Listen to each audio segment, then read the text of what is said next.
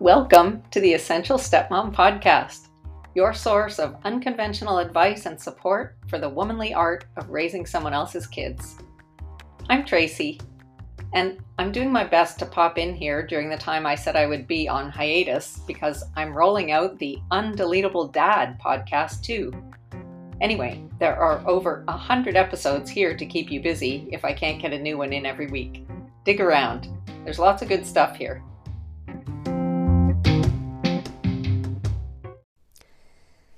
I called this episode The Magical Apology. And that's because there's a big difference between a magical apology and any other kind. You might call it you might call it a real apology, but there's definitely a useless kind. You know what I'm talking about, right? Because for sure you've been on the receiving end of both kinds. There's the one that literally heals your wound as if by magic and the one that makes you want to say, seriously? You actually have no idea, do you? That's the one that just kind of digs a bigger hole. It makes you realize that the other person doesn't understand at all the impact that their actions had on you. They're kind of making it up. So, what I have to say on this topic definitely applies to how we speak to each other in our marriage or our romantic partnership, but I want to talk specifically about apologizing to your child or even to your stepchild. Like, should you ever do that? It feels a little weird. Aren't you putting yourself in an upside down dynamic where they have some kind of power over you? I talked about that in the episode of the Undeletable Dad podcast about rolling your kayak, right? Like the kid is on top and you're upside down under the water. Doesn't it feel like apologizing would be doing that to yourself? If you kind of lower yourself and admit that you did or said something wrong in front of a child? When is it the right move to apologize to a child? And for what? In the context, in the specific context of repairing your relationship with a hostile or an alienated child, the purpose is to open a door. It's the key to a certain kind of lock. This child is very angry at you, but mostly for things that aren't your fault at all. This is what's referred to in parental alienation as the unforgivable act. It's very common. The child has been drilled to believe a memory, they think they have a memory of something you did, but it might be something that never even happened. So, your job as a parent is to help your child cope with this suffering that you understand, but they don't. And the first thing that you have to do is show them that you see their suffering, that you understand it. So, an apology is one way to open that door, to break down the wall between you. And what you have to do is get very clear about anything that you can genuinely apologize for. You can apologize for not understanding how they feel. You can apologize for losing your patience. You can apologize for not being fully present when you really meant to be giving them your attention. And if you're a biological dad listening right now, you can apologize for your part in creating the terrible situation where your child finds themselves kind of stuck between their two parents. And you do have a part in that, whatever you think about it right now as I'm saying it. You might be thinking, no way, I'm just minding my own business and she's creating all this drama just to get at me. But I assure you that your energy is playing a part in this situation. It's fueling it in a way, maybe even since long before your divorce. And in a similar way, the energy of apology is what makes it magical. If it's not magical, it's not worth doing.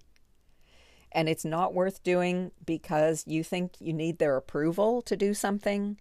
It's not worth doing because you felt like you needed their permission at some point to do or say something or to feel something. It's not worth doing because you're afraid of their punishment or rejection or withdrawal. It's not worth apologizing if it's because you want them to be nice to you. And it's definitely not worth apologizing, apologizing because you want anything at all from them. Apology is medicine. It's an energy treatment, and that makes it magic. If it were logic, then the gesture alone would suffice, but it doesn't. We saw that at the beginning, right? That if it doesn't have the right energy behind it, it's meaningless. A magical apology will change the tone of the connection between you. And here's why. When you apologize, you're basically acknowledging that you've been out of integrity with yourself. And that's what flips the switch on your true power. Your child gets to see you standing in your integrity, speaking truth, no matter what the consequence is. And that's where your power comes from. It comes from your fearless loyalty to the truth. Now, it's important to be in the zone of the child's awareness, right? I'm not talking about true confessions here. You have to really connect with what the child is feeling and what they're thinking and what they can interpret and understand from what you're going to tell them. So you can apologize for being late to pick them up, for instance, without giving all the details about where you were and what you were doing. You broke a promise, and that hurt someone's feelings, and that's not okay, and you'll try your very best to not let it happen again because it's important to you to not hurt your child's feelings. Presumably, that's all true. And if it's not true, don't say it. But this is important. You're not supposed to apologize for something that you didn't do. I mean, unless failing to act is the thing actually that you're apologizing for. But it's important to own what's yours without one ounce of shame. By the way, shame and guilt are very different things. And I owe my understanding of this to the author and researcher Brene Brown. She says that guilt is a feeling that drives you to make a change. It's kind of the the result of data analysis. Like this didn't work out as I hoped. Someone was harmed. Let me acknowledge my role in that and do something to repair the situation. It drives you to act in a certain direction in a certain direction. Whereas shame is a deep shadow emotion, and it lives in the consciousness channel of self worth. Shame makes you feel fundamentally worthless and only conditionally lovable. Like you have to debase yourself in some way to be loved or accepted as part of the tribe or as part of the family. That's the voice of your prostitute shadow talking, in quotation marks, that's the one who thinks that everything has a price.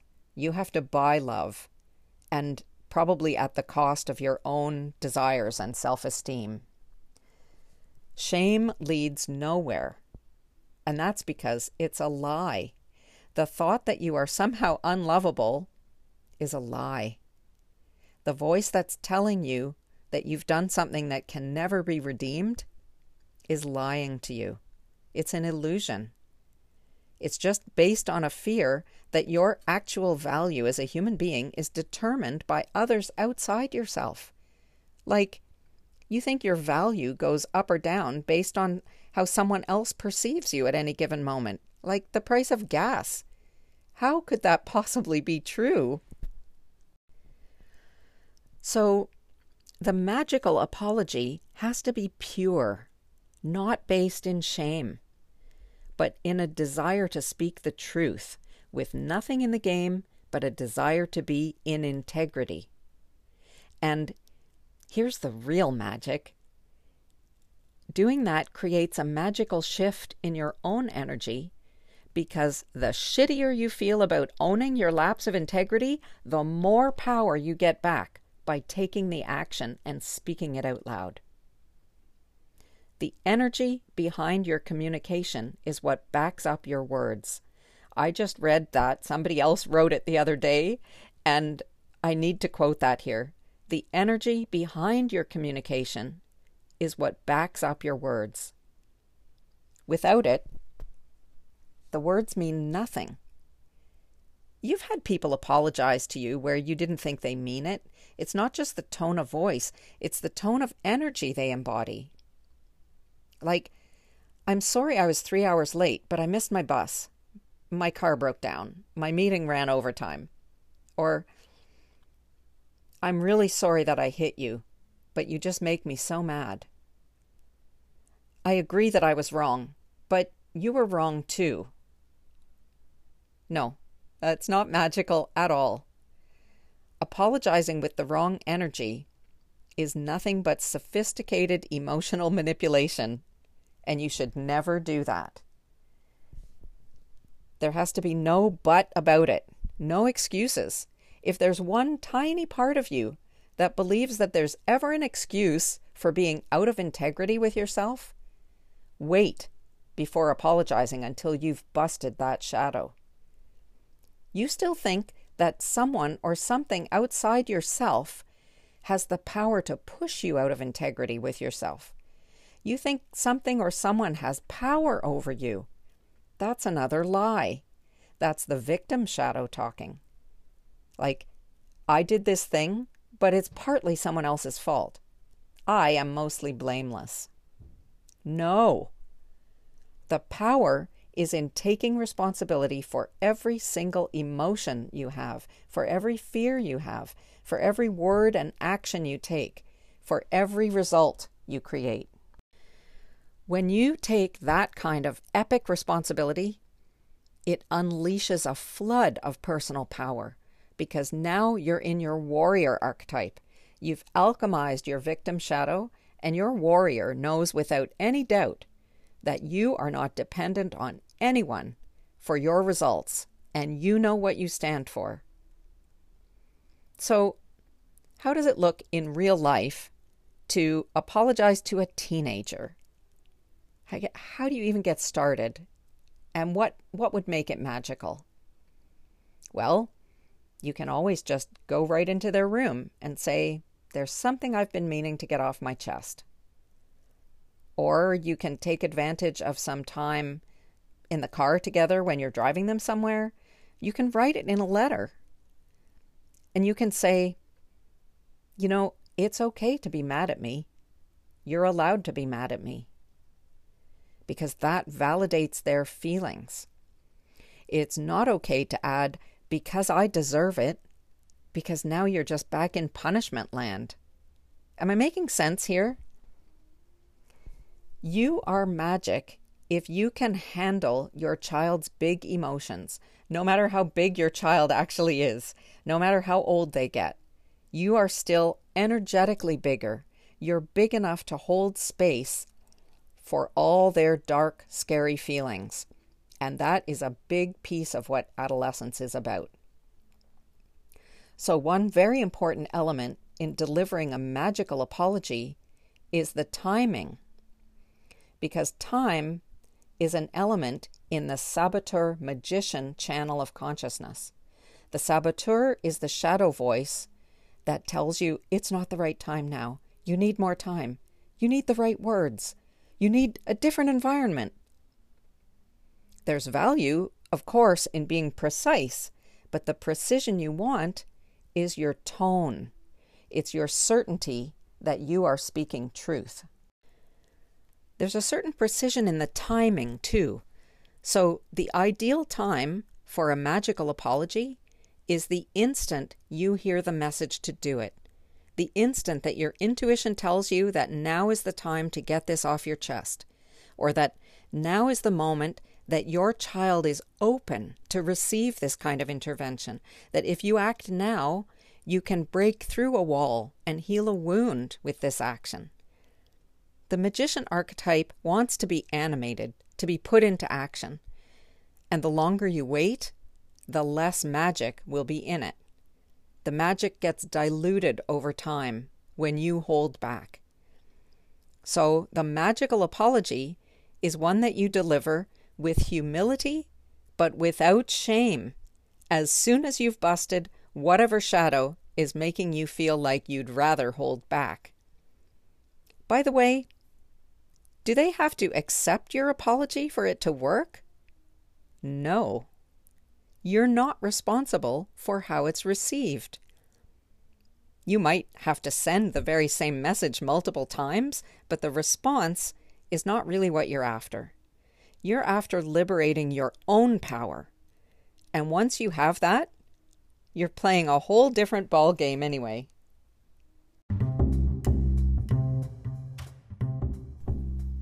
This is what I mean by striking the tone, being so grounded in your integrity that nothing can shake you. And if you're dealing with teenagers, you need to get on this because they can smell it when you're faking. And you can't give them what they need when you're faking. If you're a dad or you know one who's struggling to get through to an older child who's being deliberately groomed to reject you, I have something special for you. I've just opened enrollment for Lion Tamer, brand new intensive group program that starts on April 6th.